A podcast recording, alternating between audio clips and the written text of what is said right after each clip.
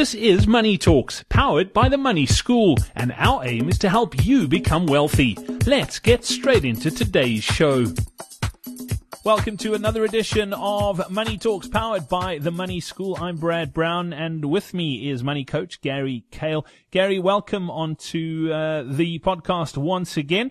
Got a uh, question in from Lindsay, and I think it's uh, one that a lot of people struggle with. Lindsay was saying that she she battles with getting the balance right. She she wants to invest and save some money and set herself up financially in the future, but as soon as she she starts putting some money away, she almost feels like she's getting sabotaged by the universe, where uh, all of a sudden she needs to put new tires on her car or her fridge packs up, and she she just finds that there's always these emergency sort of things that that take her focus away from investment. She loses the momentum on the investments, and she ends up then having to cash those in to pay for the things that uh, she needs to fix or change. Well, what sort of strategy and, and, advice could you give to Lindsay to make sure that that doesn't happen, that she can build that, that investment strategy consistently?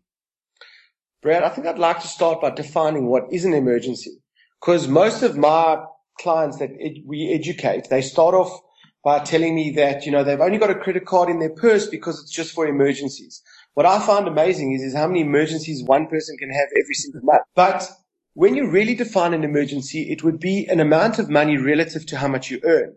So the size of an emergency is dictated by how much you earn. So as an example, someone who earns 20,000 Rand a month may not find a 1,000 Rand emergency really an emergency because they may have that kind of money lying around. But they would consider a 10,000 Rand smack an emergency because that's all of a sudden half a salary. So I, I suggest that people put away at least 50% of one month's salary into some kind of an account where the money is relatively easily accessible, but not too accessible. So as a strategy, I've got a little emergency fund that I put um, money away into and I just use a seven, a seven day call account at a bank because it just gives me an opportunity to just double check myself whether I really need to spend this money or not. It's simple. I just go online, I call for the money and the money's in my account.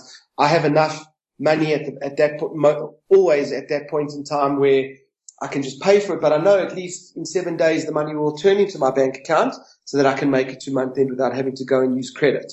And that, that, that's been my strategy. But there's a different type of emergency which would be considered a lot more severe, like a retrenchment as an example. And for that, you probably need at least three months gross salary saved somewhere. And the reason I'm saying that is if you think about it, if, if you do have something cataclysmic like a retrenchment happen to you, the next thing that's going to become an obsession for you is to find a new job. Now there's a huge, huge difference going and finding a new job when you have three months of runway between you and running out of money and having to go and lean on, lean on creditors just to get by. It means that you can walk into interviews and you can actually be relaxed and you can weigh up whether this job is for you or it has to be for you because you're desperate. So are you taking the only, are you just taking the first job or are you taking the right job? And that would make a huge difference to your job satisfaction and your career and your earning potential and all sorts of things. So the person that has taken the time over years to save something, to save money up for that is in such a, a strong batting position if something does happen to them because they've given themselves an, a, an amount of breathing space. So my suggestion is to make sure you've got at least that 50% of one month's salary saved and, and, you know, to take care of those, those little bumps in the road. And as soon as you've spent that money, it must be an obsession to get that money back in there so that you've got that emergency fund. You see, the problem with with um, not having an emergency fund is emergency funds do two things. One is it helps you avoid debt by not having to go and use a credit card on, on a little oops, like I need new tires. I mean, you do drive a car. So what about just thinking about putting away 200 rand a month that accumulates into two and a half thousand rand a year? You know, you probably need tires every 18 to 24 months. So that will give you enough money to go and buy the tires without putting you back in debt. Um, the other thing is, is that it also protects a saving strategy. If you are investing, into, for instance, a share market where money really, to get reasonable returns, takes long periods of time. You don't want to be calling your financial planner and saying, Hey, I need money. Give me 4,000 rand for my tires. And he's saying to you, look, the market is not good at the moment. You're going to lose a lot of money by trying to sell your shares now because the prices aren't right. And even if a lot of listeners don't know what I'm saying, I'm saying you've put money away which needed to really be stuck away for a very long period of time. But because you've got no emergency funding, you're taking your hard earned and your, and your labor and your investments and you're now cashing them in. You could have just gone and saved towards 50% of a salary to have an emergency fund. And that would protect your saving strategy and it would also protect a debt elimination strategy. So that's my suggestion.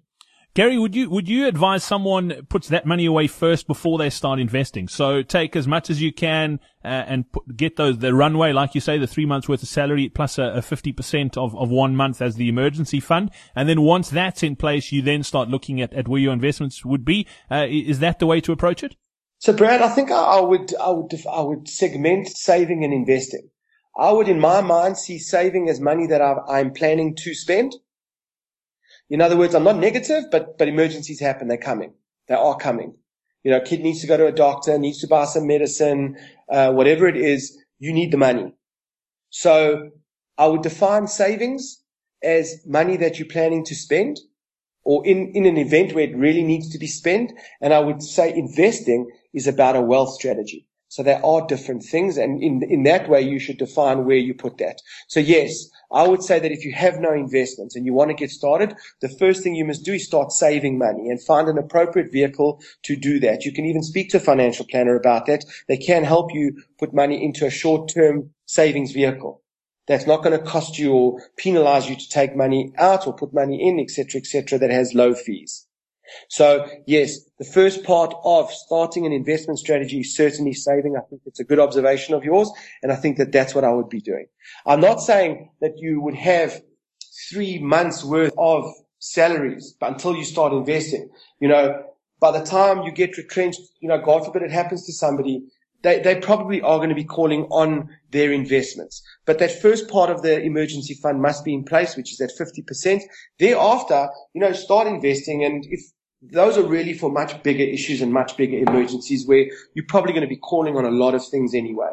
Um, so I hope that that clarifies that for you. Lindsay, I hope that helps. I think that's uh, very sound advice, and uh, yeah, good luck on, on your journey at, uh, to financial freedom. Thanks for being in touch. If you have a question you'd like us to answer, all you have to do is get to the website, themoneyschool.co.za. Until next time, take care. Thank you for listening to Money Talks powered by The Money School. To find out more about The Money School, follow us on Twitter at Money School SA.